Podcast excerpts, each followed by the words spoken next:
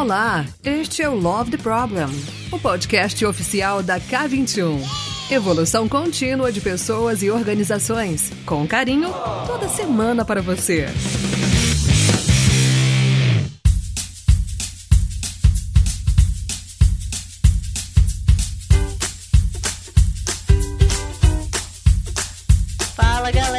Tá começando mais um Love the Problem. Sim, sou eu, Deia. Hoje a gente vai falar de um assunto que repercutiu. Repercutiu nas últimas semanas. A gente soltou um problema nosso que falava assim: crítica construtiva existe? que era um artigo entrevistando o cara que escreveu um outro artigo chamado que feedback era uma falácia. Aí eu pensei assim, bem, muita gente veio falar comigo desse episódio, eu falei, faz sentido aprofundar, não faz não? E aí eu convidei pessoas queridas, como sempre, só vem gente querida aqui nesse podcast, mas pessoas que eu tava até conversando aqui no backstage que não só falam sobre feedback, não só ensinam sobre feedback, mas são as pessoas que até hoje melhor dão feedback.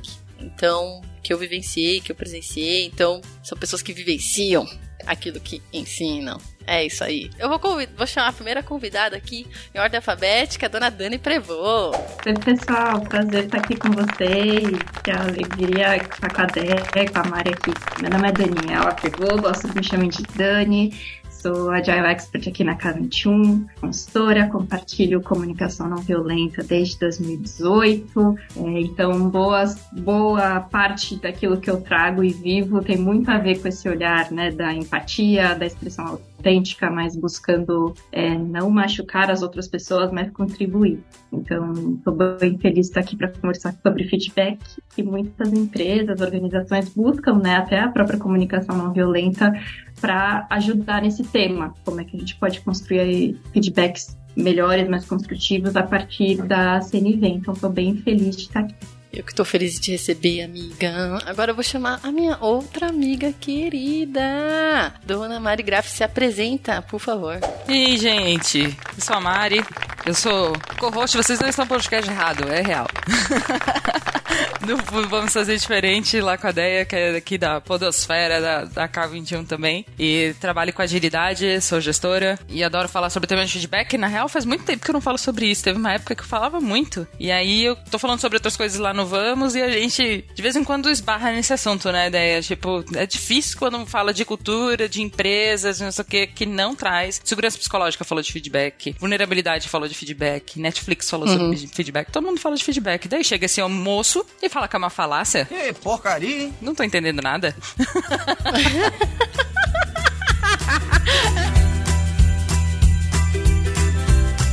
Então, gente, esse artigo vem ele, ele não é. É um artigo bom, tá, galera? Leiam, é um artigo bom. Mas o título ele é polêmico. Que o feedback é uma falácia. E aí acho que a gente pode explorar um pouquinho, né, esse ponto de vista, porque que traz que esse feedback é uma falácia, se a gente concorda, se a gente não concorda. E eu quero logo em seguida que a gente fale o seguinte: se feedback é uma falácia, o que, que eu vou botar no lugar? Deixa as pessoas se virarem, gente. É isso, é autonomia. Tô, tô brincando. Acerta a indignação. Bom, assim, eu li o artigo, né? Eu até queria ter trazido alguns highlights aqui, mas não consegui. E até comentei um pouco com as meninas antes de que eu acho que o, o título leva a gente para um lugar de feedback não funciona. Mas aí tem uma série de, de coisas que a gente precisa considerar quando esse autor está falando sobre o que, que é feedback, né? Pra quem depois tiver curiosidade, a gente vai deixar, né, o, o link do artigo aqui também. Das coisas que eu interpretei, né, a história que eu me conto a partir da leitura desse, desse, desse artigo, é muito de que é, a forma como a gente funciona, as coisas que são importantes pra gente, a gente como a gente enxerga excelência, como a gente enxerga... Até ele fala, né, não enxerga, mas, por exemplo, deu, deu um, exemplo de quando um médico pergunta para ti, né, numa escala de 1 a 10, qual o teu nível de dor, né? Ah, eu tô com 5, eu tô com 6. Não tem como a gente falar que o 5 é uma escala universal, todo mundo que sente dor 5 sente da mesma forma. E eu acho que, que veio muito desse lugar de as coisas são muito individuais. E às vezes quando a gente vai dar feedback, a gente tá falando sobre o nosso ponto de vista daquilo que é excelência, daquilo que é qualidade, daquilo que é importante para a empresa, para a pessoa. Então, é, tem muito a ver com quem dá feedback. Então, da forma como esse feedback está sendo passado, no sentido de o que eu acho que é o certo, ou qual é a minha vivência que me levou a achar que aquilo é certo e por isso eu estou falando determinada coisa. Por exemplo, ah, sua apresentação foi chata, que foi um negócio até que estava no, no artigo, assim. Tipo, chata pra quem, né? Chata de que ponto de vista? Chata porque, né, a comunicação foi ruim, porque a apresentação foi ruim, porque eu achei que foi ruim, porque eu prefiro um negócio que é diferente daquilo que a pessoa apresentou. Chata é muito relativo. E a gente costuma usar adjetivos muito generalistas, assim, para dar esses feedbacks. Então tem essa, essa parte de quem comunica e tem a outra parte de quem recebe, que é, cara, beleza, que, como, é que eu, como é que eu vou encaixar isso dentro da forma como eu opero, né? Dentro daquilo que eu acredito que é importante para mim, dentro daquilo que faz sentido para minha experiência, para minha vivência e para os meus valores. Então não tem como desassociar a questão humana ali de que cada pessoa vai receber o feedback de uma maneira diferente. Então não quer dizer que ele não funciona, mas aqui dependente da forma dependendo da forma como ele for dado e, dependente da, e dependendo do, da preparação da pessoa para recebê-lo, ele de fato pode ser uma falácia, porque se eu falar para ti simplesmente, tipo, olha, aqui na nossa empresa, né, gestores fazem isso, você tá fazendo outra coisa, então eu gostaria que você fizesse isso, né, que você, você fizesse X, não Y. Mas beleza, às vezes aquilo é uma, uma maneira diferente que eu tenho de operar, uma tentativa de alguma coisa e tal, e pode ser que esse feedback não faça sentido para mim. E aí eu posso ser avaliada mal, né, aí eu posso ser, tipo, não ter fit cultural, ou é, né, não estou é, ligada aos objetivos da empresa. E não necessariamente é. Então é, é um tema, eu acho, muito complexo e acho que, de certa forma, abstrato, que a gente sempre tenta trazer com técnicas, né, com exemplos e tal, mas que ele não é universal, ele não funciona da mesma maneira para todo mundo, depende das pessoas, depende da cultura organizacional, depende de uma série de fatores, assim. Então, eu não acredito que seja uma falácia, mas acho que ele traz bons argumentos e pontos bem importantes de reflexão para quem quer trabalhar melhor esse tema dentro das organizações. Então, acho que super vale a leitura. Só não acho que ele seja uma falácia necessariamente. Palestrei, né, gente? Peço perdão, mas é o meu jeitinho. Mari, gostei muito do, do que você trouxe e, e, lendo é, esse artigo, esse artigo é Harvard Business Review, né? Então veio um outro peso, né?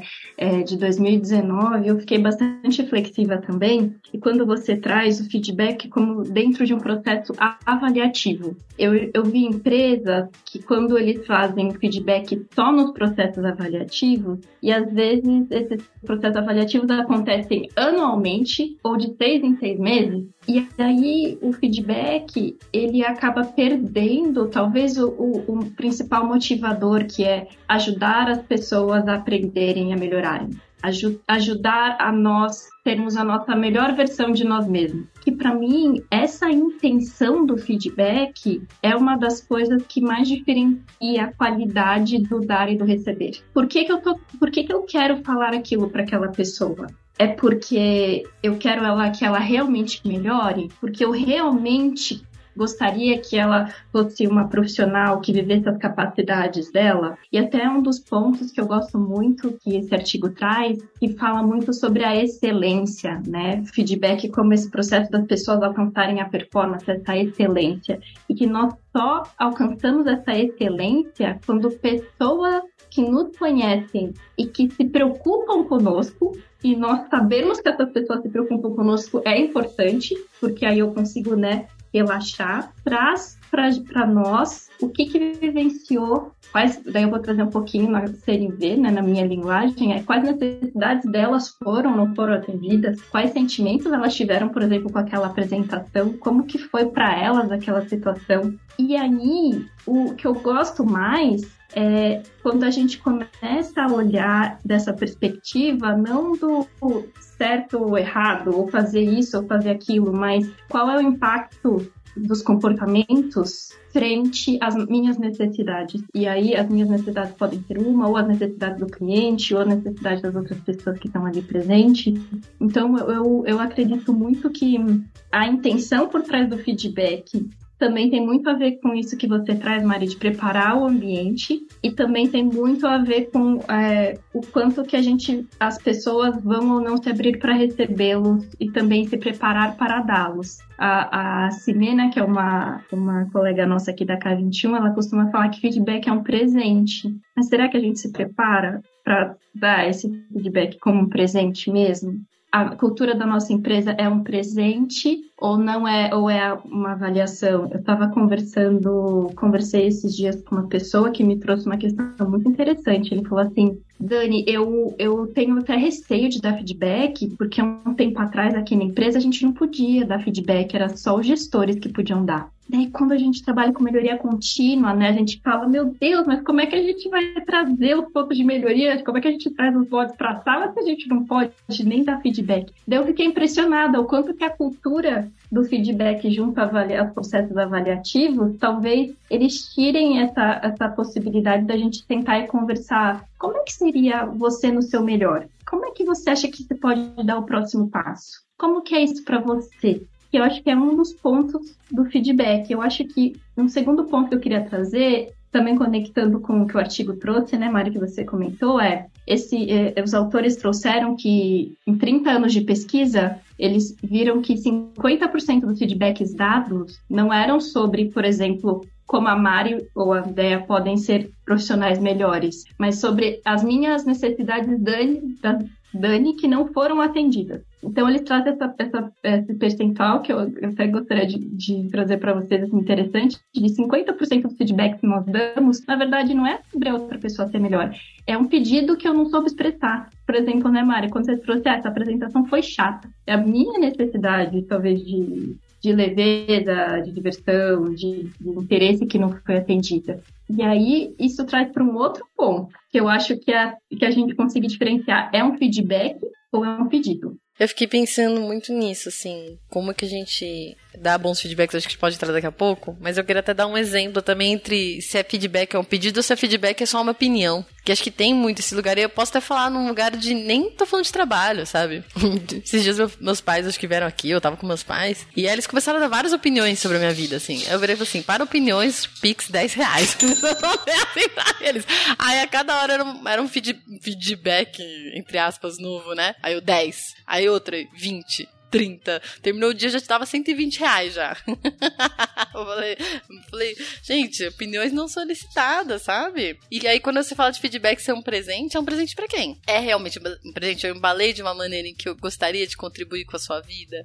Que eu gostaria de contribuir com o seu trabalho? Ou é só uma crítica minha? Ou é só um pedido de uma necessidade minha não atendida. Então, no caso, meus pais, provavelmente, quando eles estavam criticando algo, por exemplo, da minha casa, dos meus cachorros, alguma coisa assim, poderia ter um lugar de uma necessidade não atendida, talvez de um cuidado, né? Um cuidado para comigo, uma preocupação para comigo, ou só tava puxando assunto também e dando opinião loucamente, né? E aí queria um pouco explorar isso de Beleza. Então, às vezes pode ser uma, simplesmente uma opinião, pode ser apenas um pedido, ou pode ser realmente que eu me importo com você e eu quero ver as coisas melhorando. Mas como que eu faço? Tô vendo que algo que você está fazendo pode gerar um impacto negativo dentro do nosso trabalho, ou dentro do nosso cliente. Como é que eu faço esse approach, então? Então, é assim, eu fico pensando também que eu acho que são coisas bem diferentes. Eu também, às vezes, fico pensando nessa questão do presente, né? Porque mesmo quando a gente acha que é presente, a gente não necessariamente sabe se aquilo é a, é a coisa certa para o momento certo daquela pessoa. E, e eu concordo 100% com o que a Dani falou, e eu, sempre, eu falo muito isso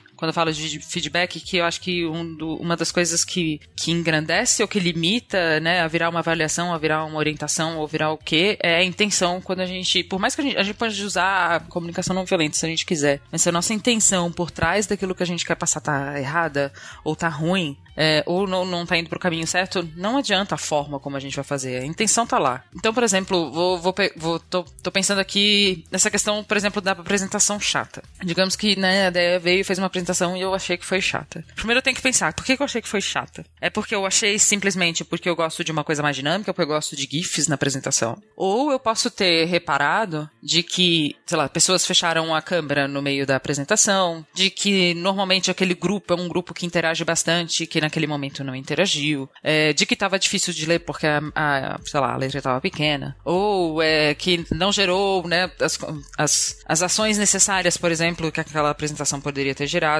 Então, eu estou falando muito sobre a minha leitura e o impacto que aquilo trouxe. Independente de classificar entre chata ou legal ou monótono ou o adjetivo que eu for usar. Eu acho que isso é uma, é uma questão importante, assim, da, da, da questão da opinião, que é eu posso simplesmente falar o que eu acho, ou eu posso falar, porque no feedback, no final das contas, é meio que sempre o que a gente acha, né? Tipo, mesmo quando a gente fala, tipo, ah, do melhor da pessoa, ou de excelência, ou qualquer coisa do tipo, é o meu ponto de vista sobre o melhor. É o meu ponto de vista sobre excelência, que não necessariamente é, é o mesmo da pessoa. Então, acho que é muito sobre, tipo, o impacto, né? Que é naquele momento, tipo, né, você fez isso e teve determinados impactos. Ou, né, o que, que pode ter gerado, ou a probabilidade de gerar algo quando tem determinado comportamento, determinada ação. Então, acho que isso, que isso muda já um pouco o tom do, do só a minha opinião. Quando eu consigo conectar isso com fatos que eu já consegui né, ser palpável, por exemplo, pessoas fecharam a câmera, ou outros que são, tipo, cara, não gerou acionáveis, né? Então pode ser alguma coisa, inclusive, pro futuro, por exemplo. Acho que isso muda um pouco. No final das contas, a gente acaba dando sempre a nossa opinião. Mas é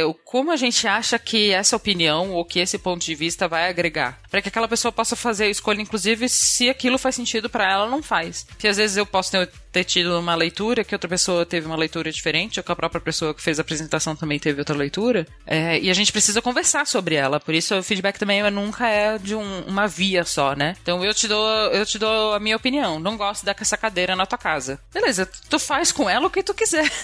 eu só tô te dando uma opinião. Outra coisa é, né, eu tenho 130 centímetros de quadril. Pô, né? Não é que eu não gostei, achei bonita, mas tá, talvez eu não entre nessa cadeira, ou ela não vai segurar o meu peso. Pode ser uma. Eu posso estar tá falando, tipo, por que, que eu não gosto daquela. E tu pode fazer também o que tu quiser com ela. Pode se preocupar com isso ou, não. E falar, cara, mas pra mim a necessidade do dia a dia ela me serve. Então, eu acho que tem essas, essas nuances, entendeu? Que elas precisam ser consideradas, a gente precisa levar em consideração. E no final das contas, eu acho muito difícil. Eu nunca consegui. Te agradeço pelo feedback, de dar bons feedbacks. Mas é, as coisas são sobre o meu ponto de vista, sobre aquilo que eu acho certo, sobre os meus valores, sobre aquilo que, por exemplo, né, principalmente a gente que está em cargo de gestão, assim, representa sobre os valores da empresa. Então, de falar também daquilo que a gente tem uma voz ali que, que precisamos ecoar de certa forma e tal. Mas opinião, no final das contas, todo mundo dá, né? Se a gente vai aceitar elas ou não, o que a gente vai fazer, com elas, aí é problema nosso. Se a gente acha que isso vai nos ajudar, ótimo. Vai nos fazer pensar, ótimo. Se não, deixa pra lá. Quem sabe outro dia faça mais sentido, sabe? Pode ser também. Mari, gosto muito quando você traz nessa linguagem que em vez de falar assim, a sua apresentação é chata ou você é tal coisa, traz para a linguagem do eu. Eu esperava ver mais GIFs.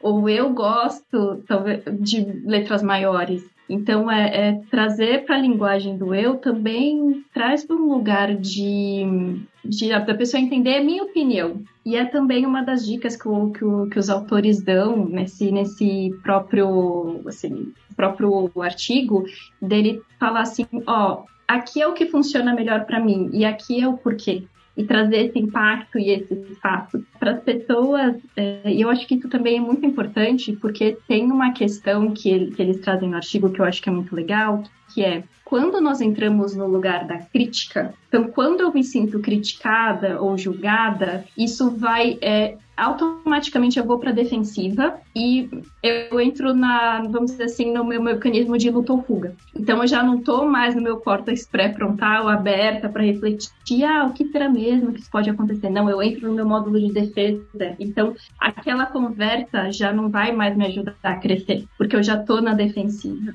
Então, um dos pontos que eles trazem que eu gosto muito nesse artigo é que por isso que assim, a crítica construtiva, o feedback de melhoria, ele não costuma funcionar tão bem quanto o reconhecimento positivo, porque nós aprendemos muito mais onde está o nosso ponto de força. E nós aprendemos de duas a três vezes mais quando alguém olha e fala assim: Nossa, você fez muito bem isso, hein? Isso daqui você viu quando você fez tal coisa na facilitação, você fez essa pergunta, três pessoas levantaram a mão para te responder. É incrível, mas vários, vários estudos, não só esse artigo, mas vários estudos da neurociência mostram como que quando nós somos reconhecidos por aquilo que nós fazemos bem, isso aumenta a nossa capacidade de aprendizado. E um, e um, outro ponto que eu acho muito legal que eles também trouxeram no artigo é que a forma como nós aprendemos, ela tem muito mais a ver com os neurônios que nós já temos. Então, se eu chego e quero dar um feedback para alguém, eu posso chegar e falar assim: olha,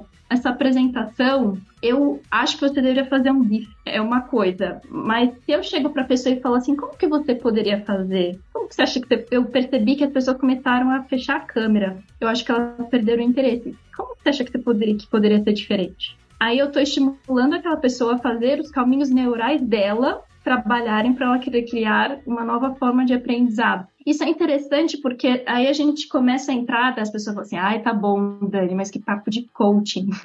Mas o processo de coaching é baseado realmente nos aprendizados da neurociência da neuroplasticidade. E, e, às vezes funciona melhor. E, e, a minha intenção foi genuinamente ajudar aquela pessoa a desenvolver os skills dela de apresentação.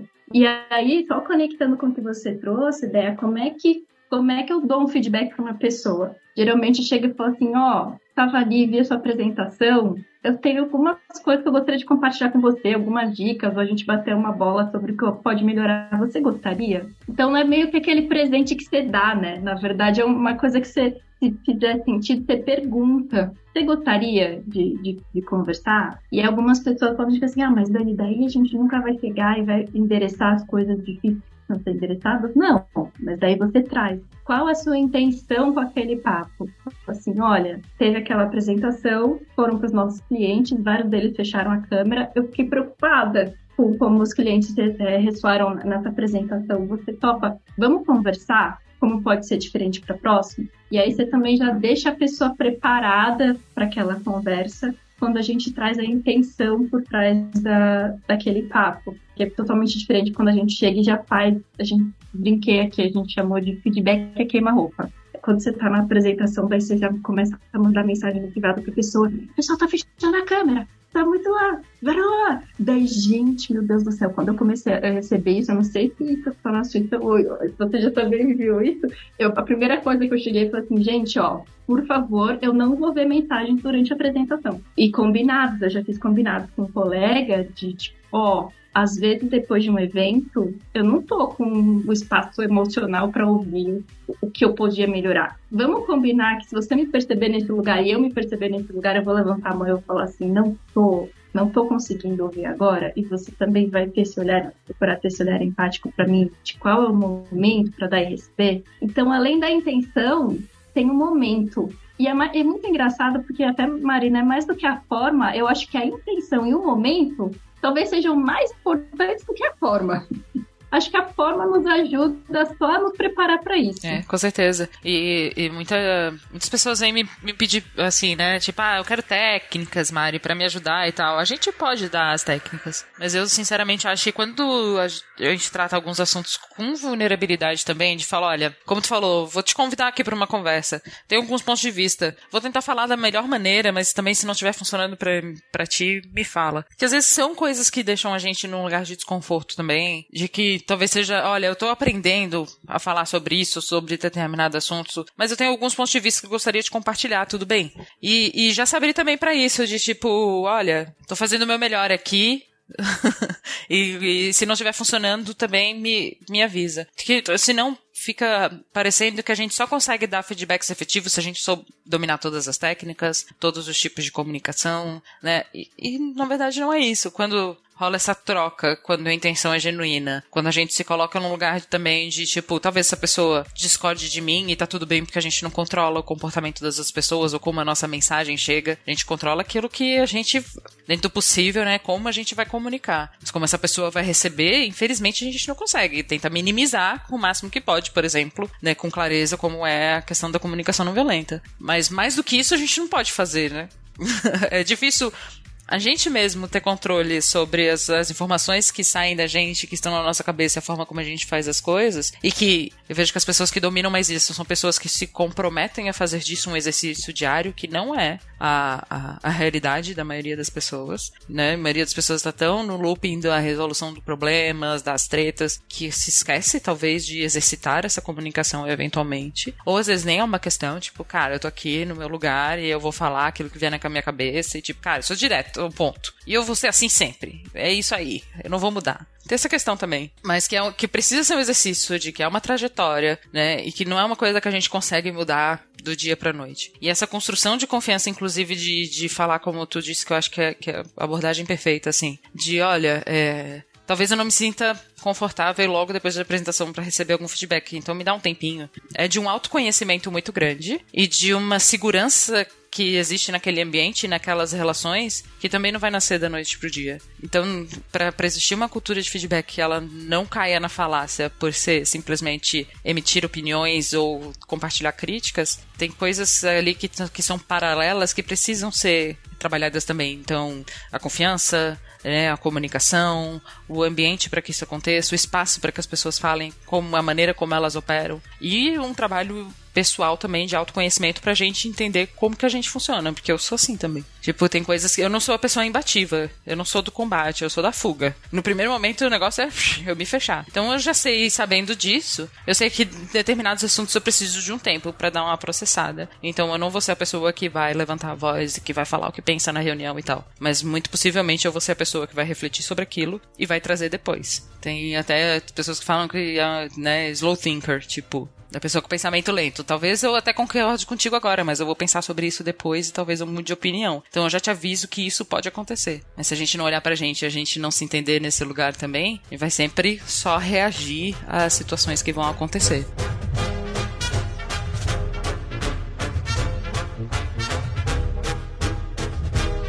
Eu já gostei muito, assim, que a gente abordou várias coisas que eu que eu queria que a gente abordasse. Acho que desde exemplos, desde da parte de observação, desde a preparação, da intenção, o lugar do reforço positivo, quanto ele é importante, mas que ele não é a única maneira de você dar o seu feedback, assim como também a Dani trouxe alguns exemplos, né? Que eu ia entrar nesse lugar do, do reforço positivo. Ah, então só, só vou poder falar bem agora do meu colega, né?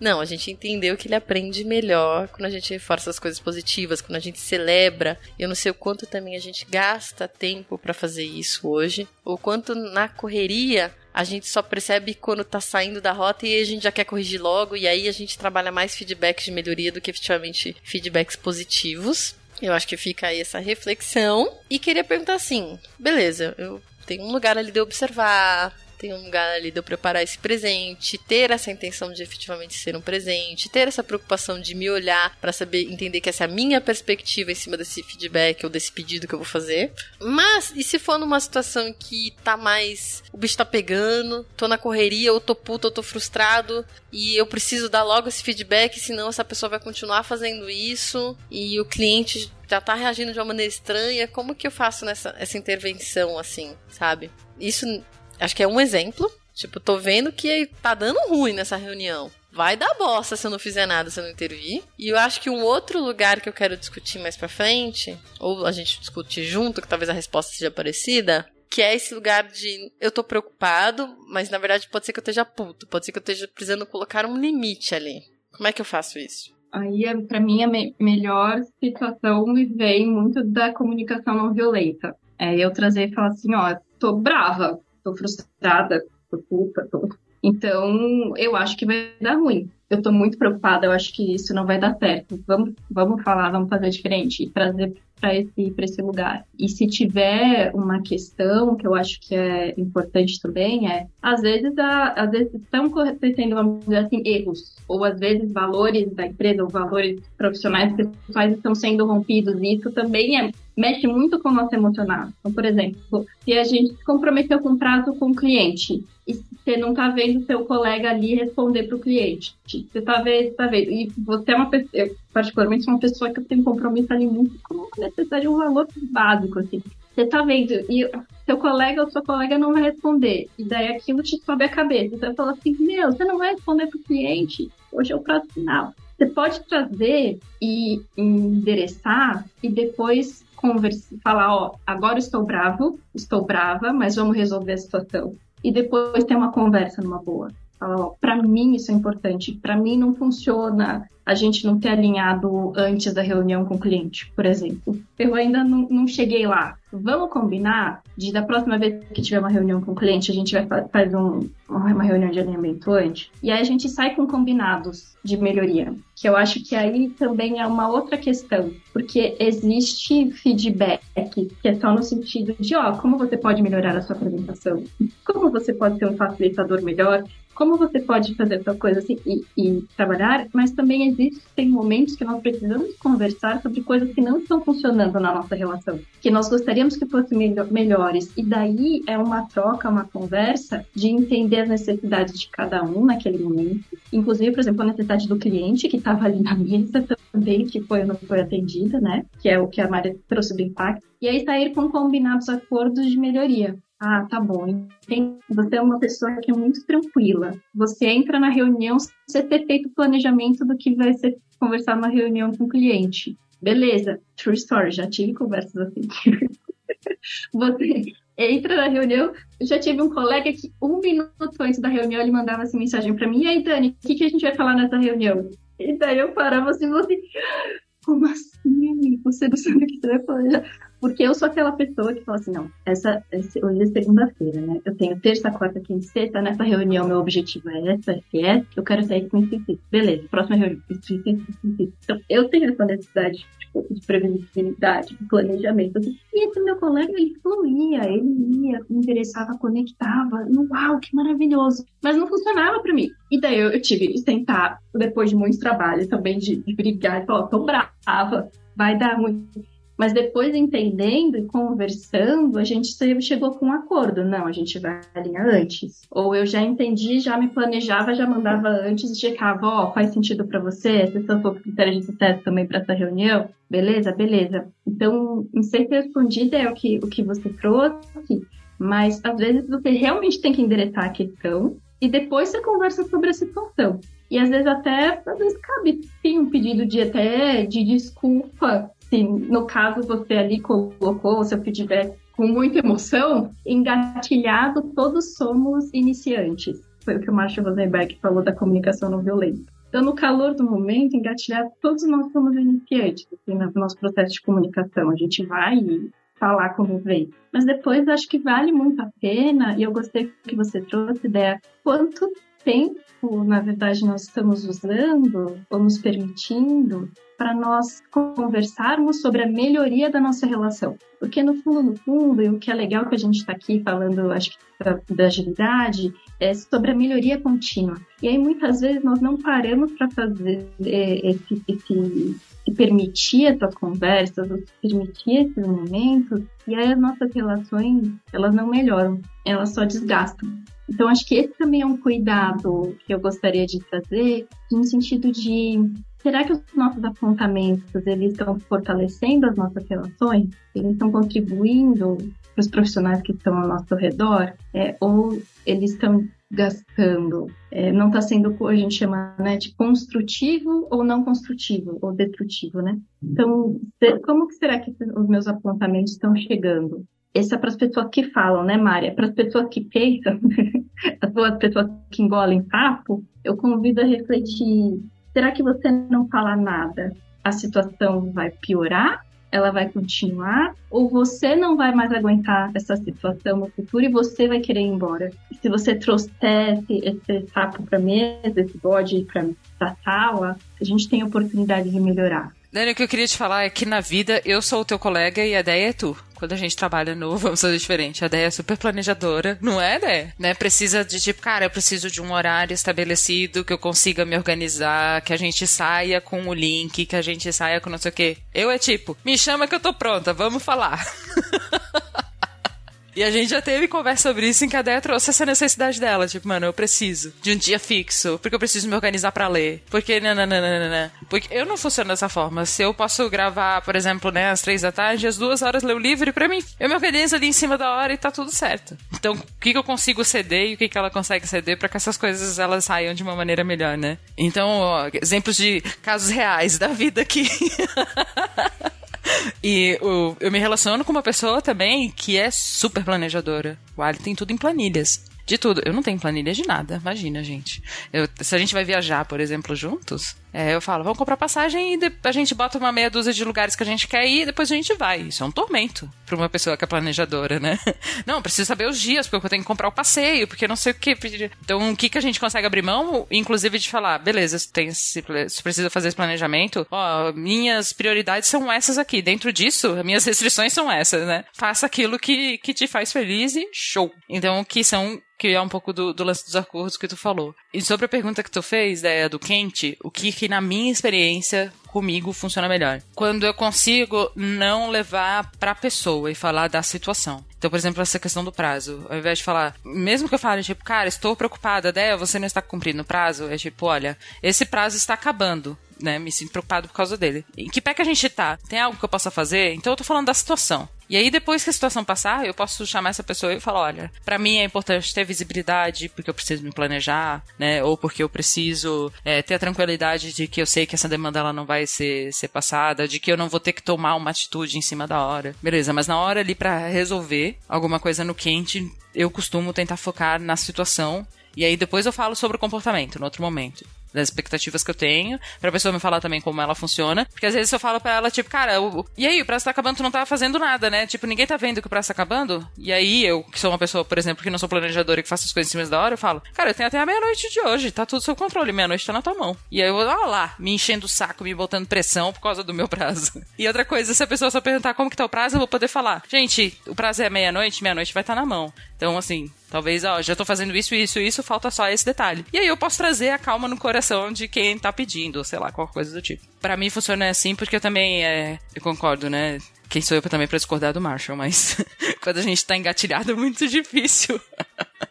A gente conseguir sair desse lugar. Então, eu tento, eu tento ativamente, obviamente eu não tenho sucesso 100% das vezes, mas quando eu tô, tô nervosa assim, focar na situação. Eu, foi, isso foi inclusive tema da minha terapia de semana passada, que eu vou ter daqui a pouco de novo, a gente vai voltar nisso. Porque eu falei que eu tava vendo algumas situações com uma determinada pessoa no trabalho que me incomodavam, que me incomodam muito. Só que eu ainda não sinto o ambiente de confiança necessário, porque são pessoas que eu acabei de conhecer e tal, para falar sobre elas. E aí eu falei, mas se eu não falar, eu vou estar ferindo os meus valores.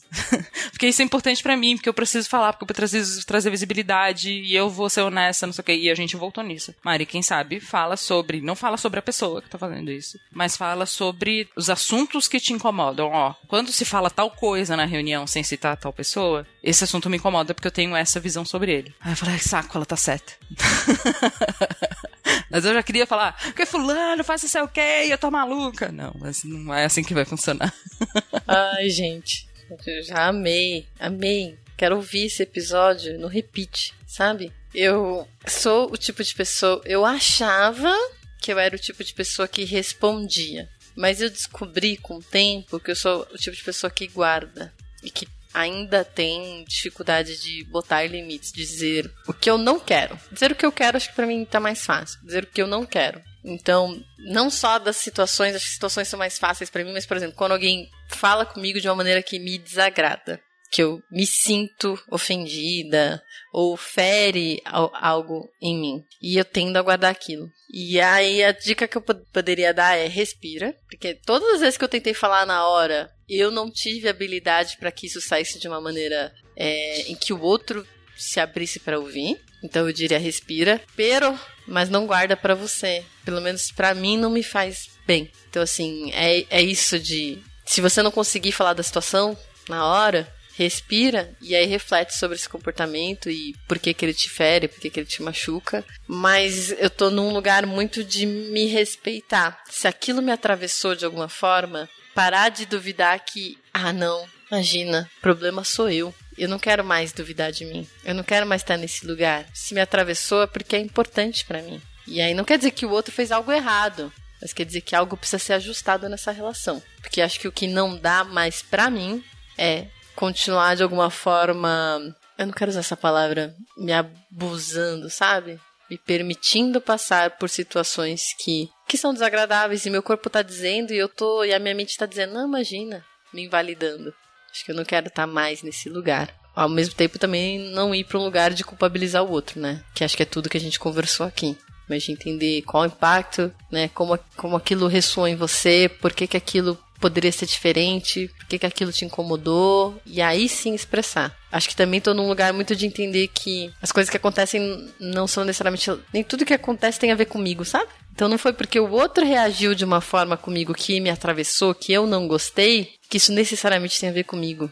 Muito pelo contrário, né? Tem muito a ver com as necessidades do outro. Que o outro precisava e não foi atendido, ou foi atendido, né? Então, eu acho que quando eu saio desse lugar de achar que é comigo, que o problema tá comigo, eu consigo ir para um lugar de mais calma, desse lugar do respirar, e aí conseguir tentar contribuir para que a nossa relação seja melhor, né? Que as nossas interações sejam melhores. Que bonito essa ideia que tu falou. Porque, para mim, tudo que tu trouxe é um.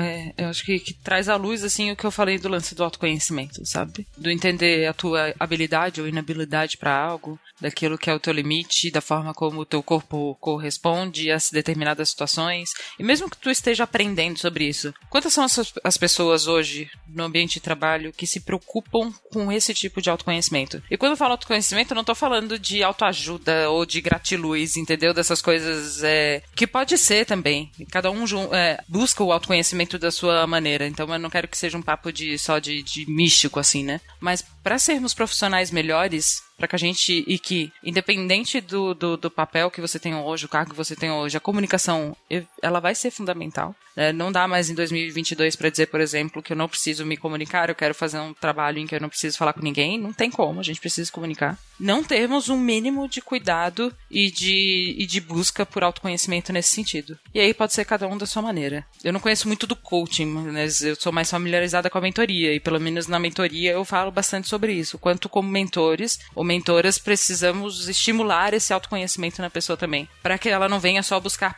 é, respostas prontas para perguntas que ela tenha. Como que a gente ajuda essa pessoa a chegar no outro lugar, dando orientação, às vezes eventualmente apresentando alguns caminhos, mas que a gente não tire dela o processo de aprendizado e de autoconhecimento. Eu não sei se foi agressivo que eu falei de, de gratiluz e autoajuda, tá? Não tem nada a ver com quem busca esses caminhos. É, então, se foi, eu peço desculpas. Mas o que eu quero falar é que, que não é uma questão só de, de. Já falei demais. Talvez tenha soado agressivo, eu peço desculpa, foi isso. Tranquila, mana. Mari, quando você traz essa questão do autoconhecimento, é bem legal. E eu queria trazer, talvez, um ponto também aqui para nossa conversa de atenção, que é qual papel você exerce na sua organização. E essa consciência também é bem importante, porque se você é gestor ou líder de alguém, o que você fala, muito provavelmente vai ter um peso maior, vai ressoar mais para as outras pessoas. E às vezes, se você não é, será que você deixa de, de de, de compartilhar seus feedbacks porque você, ou suas sugestões de melhoria, ou seus pedidos, porque você acha que não tem espaço para você, não tem poder para você, ou na nossa cultura isso ainda não tem espaço, isso também é uma pergunta legal para a gente fazer. Então, se você é líder, eu acho que eu vou, vou fazer o convite que a Mari fez, assim, invita em se conhecer e se perceber e, e melhorar a sua comunicação e, e, perceber conscientemente como a sua comunicação, como a forma que você traz seus apontamentos, os feedbacks, tem ressoado com as suas, pessoas lideradas. Elas, me, elas melhoram, elas te agradecem pelos apontamentos que você faz depois. Isso também pode ser um indicador de que os feedbacks que você está trazendo estão sendo de contribuição. Se você não está no lugar, será que seu time tem oportunidades de ter boas conversas? Você tem um colega ali do seu lado que você gostaria de pedir um feedback e começar, talvez, essa, esse processo? Faz sentido para você, para esse olhar? E, e tem uma coisa que eu acho muito legal, que é apesar no, artigo eles falarem que nós seres humanos nós não temos uma boa capacidade de avaliar questões subjetivas dos outros é, e que isso é uma falácia, a falácia é os outros te enxergam melhor do que você mesmo. Eles trazem um feedback. Apesar de ser uma falácia, é muito bom ouvir também do outra, da outra pessoa. É muito bom ouvir também o que as outras pessoas estão, o que os meus colegas estão trazendo, quem está comigo, saber que tem alguém olhando. Então, criar esse espaço. Então, um convite aqui seria e você, você gostaria de receber um feedback sobre alguma coisa? Você gostaria de começar a ter esse espaço? Você gostaria de, nem que seja um feedback mesmo de reconhecimento, tá, gente? Na semana passada, eu estava facilitando uma reunião de time, você contar. E aí eu fiz o check-out, né? Porque quando você é facilitadora, você pode fazer essas coisas. Ótimo. E o check-out foi assim: gente, um agradecimento ou um reconhecimento para alguém aqui do time. E aí depois eu fui perceber que na verdade era eu que estava precisando de reconhecimento.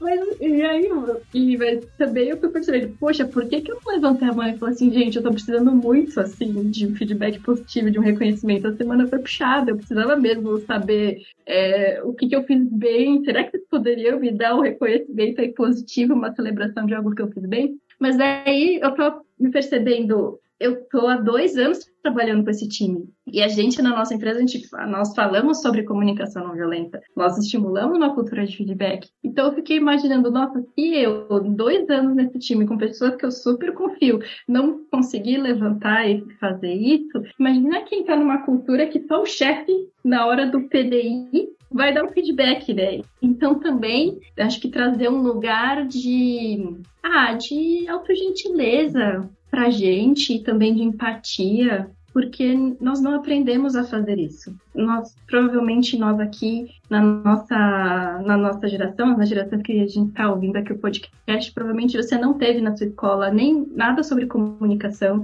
e não teve o ensino socioemocional. Está começando agora na escola talvez era só briga, era só castigo. É, então, acho que é um olhar de empatia e autoempatia que nós estamos aprendendo a nos comunicar, né? Nós estamos aprendendo a endereçar os problemas, os desafios, é, o que dói, é, o que, que traz indisposição no, no trabalho. E aí, eu, se eu fosse convidar, eu ia te convidar para começar com feedbacks de reforço positivo, porque é uma delícia. Daí você pode pedir, você pode dar, faz mural da gratidão. Tem várias, tem várias coisas divertidíssimas. Se você tem um agilista, um Scrum Master no seu time, pede para a pessoa fazer isso, que é uma delícia e começa a criar esse espaço, né, e a segurança psicológica de saber que, que estamos olhando um para os outros desse olhar mais humano mesmo. Então, acho que eu Acho que o convite que eu faria é você, como líder, se perceba, porque a sua fala, o seu feedback tem bastante impacto. E você, você não é líder, você gostaria de, de começar isso na, entre alguém, entre o seu par, na sua equipe? Como é que poderia trazer isso para começar a criar esse espaço de crescimento, de troca, de melhoria contínua? Eu realmente acredito que essas conversas fazem muita diferença. A Dani é muito fofa, gente. Não, não tô aguentando, não. Não tem nenhuma estrutura emocional. Essa queridez toda. Não é, ideia? É muito. Às vezes eu tô na reunião com a Dani, ela vai falando, aí o pessoal só vai vendo sorrindo assim, com uma carinha de ai meu Deus, eu amo essa mulher. Eu imagino. Não ia ter nenhuma condição, né? Eu ia falar, ah, gente, ai, não dá. Ai, Dani, não dá pra mim. Obrigada, Mari. É, não, é que eu acho que é, um, que é uma habilidade tão legal falar sobre temas que são profundos, assim, que podem tocar de diversas maneiras nas pessoas de uma forma tão suave, sabe? Então eu admiro muito, assim. Eu, eu, eu, não sou assim, então acho, pelo menos não me vejo assim, né? E eu acho muito legal. Eu gosto muito, assim, de ouvir que trata as coisas com suavidade, com leveza, sem deixar de passar as, as, as informações que eventualmente elas podem ser difíceis, né? Uhum. Então, talvez tenha essa, essa questão ainda de, de as pessoas acharem que conversas difíceis sempre precisam ser duras, né? Sempre precisam ser pesadas ou algo do tipo. E acho que tu trouxe aqui uma habilidade muito legal de trazer esses assuntos com leveza, que isso é possível fazer também. Gostei muito dessa, dessa reflexão também, Dani, que você trouxe sobre tanto se eu tô num papel de liderança ou se eu tô dentro de um time e eu quero começar essa cultura, né? Como que eu começo? E aí não quer dizer que ah, a nossa sugestão é começar com feedback positivo, que em algum momento a gente não vai falar de pontos de melhoria, de sugestões, mas acho que a gente aqui deu várias dicas de como fazer isso, de como ir criando aos poucos esse ambiente de, de segurança. É, eu acho que é muito intencional. Eu gosto muito dessa palavra, tenho usado ela muito. Acho que quem tem ouvido o podcast tem escutado bastante eu falar dessa intencionalidade. Eu acho que o amor, o carinho, o cuidado requer tempo. E tempo é um negócio que você dá de forma intencional pro outro. E esse carinho, esse cuidado desse ambiente precisa ser intencional também. Parece até um papo de quem abraça árvore e adora abraçar árvore, não é mesmo?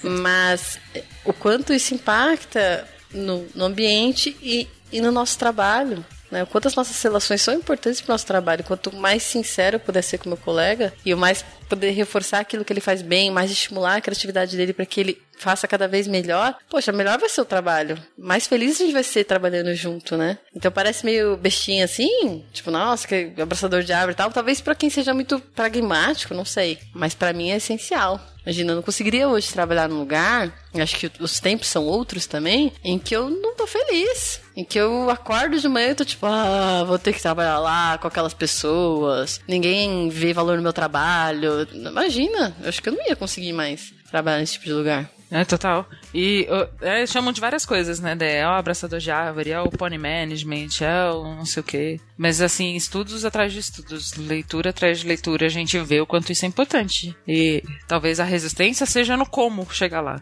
Acho que tem várias approaches, né? Pode ser um caminho do autoconhecimento, pode ser no caminho mais pragmático, mas esses são assuntos que eles não são mais. Ou a falta deles não é mais tolerável, né? Tipo assim, alguém que não sabe comunicar, ou alguém que não quer mudar, ou qualquer coisa do tipo, não são mais comportamentos que hoje em dia a gente tolera. E aí cada um vai achar o seu caminho para fazer isso, seja na leitura de um livro, seja fazendo terapia, seja aprendendo ouvindo podcast, cada um tem o seu caminho e nenhum deles é mais ou menos válido. Só não dá pra gente continuar sempre no mesmo lugar. Aí eu acho que a gente tem um problema, entendeu? E sinto que, que muito do, das pessoas que falam do abraçador de árvore, do pony management e tudo mais, não querem sair do seu lugar. E aí é mais fácil atacar os outros, entendeu? Porque não, não achou o seu próprio caminho de, de, de autoconhecimento. Fica aí o questionamento.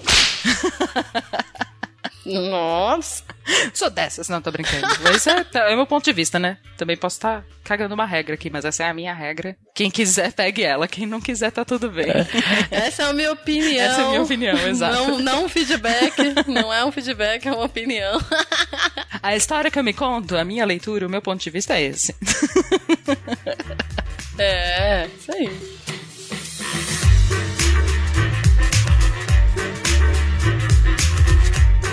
Primeiro queria agradecer vocês por terem topado. Ai, pela aula, por ouvir.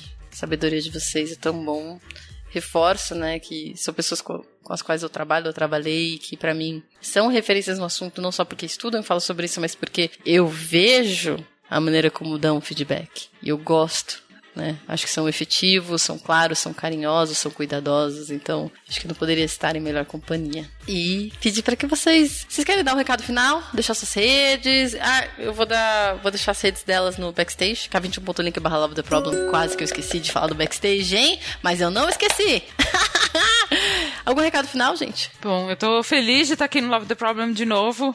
Acho que é a minha quarta ou quinta participação faz tempo que eu não via pra cá. Tô, tô feliz. É, quem quiser entrar em contato comigo ou ver alguma coisa que eu já fiz, como eu falei, tô um tempo sem falar sobre isso, mas tem alguns materiais lá no meu LinkedIn. Então, Mariana Graff, é fácil de me achar, não tem muitos. E convido vocês também para ouvir o Vamos Fazer Diferente, que está com temporada nova, falando do livro Humanocracia. Então, catim, fica aí o jabá.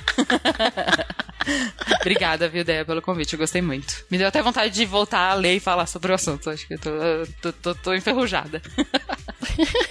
Obrigada, Dé, pelo convite. Também minhas redes LinkedIn, Daniela com dois L's. Prevô, que é com demudo, mas aí vai, vai estar no backstage, acho mais fácil. Ou é, arroba Daniela Prevô no Instagram. Também fico bem feliz de estar aqui. Obrigada, gente. Convido vocês, acho que, a olharem e darem esse, esses feedbacks para vocês mesmos, com empatia, para as outras pessoas também com empatia. Eu acho que esse é o convite, assim, é, esse, esse cuidado, esse carinho que você trouxe, né, que eu acho que é, é, o principal. Isso não vai fazer com que sejamos menos produtivos. Acho que isso vai fazer com que a gente seja cada vez melhor. Então vamos cada vez melhor, mas nutridos, né? Não cada vez melhor quebrado. Então acho que esse é o meu, esse é o meu convite vamos olhar a performance como uma questão de cuidado e nutrição e não como uma questão de, de apanhar, de castigo. Vamos deixar esse, esse paradoxo para trás. Acho que esse é meu convite. Muito obrigada. Ai, obrigada. Obrigada a você também que está até aqui, ouviu até o finalzinho. Fiquem bem, um beijão. Tchau. Tchau, gente. Tchau.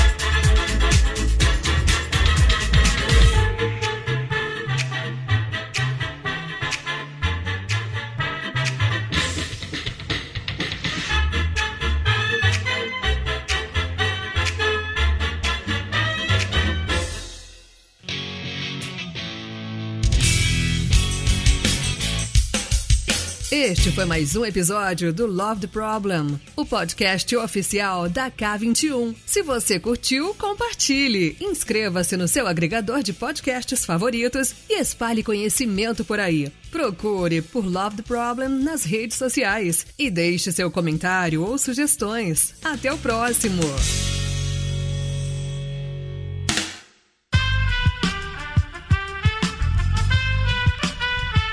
Esse podcast foi editado por Aerolitos Edição Inteligente.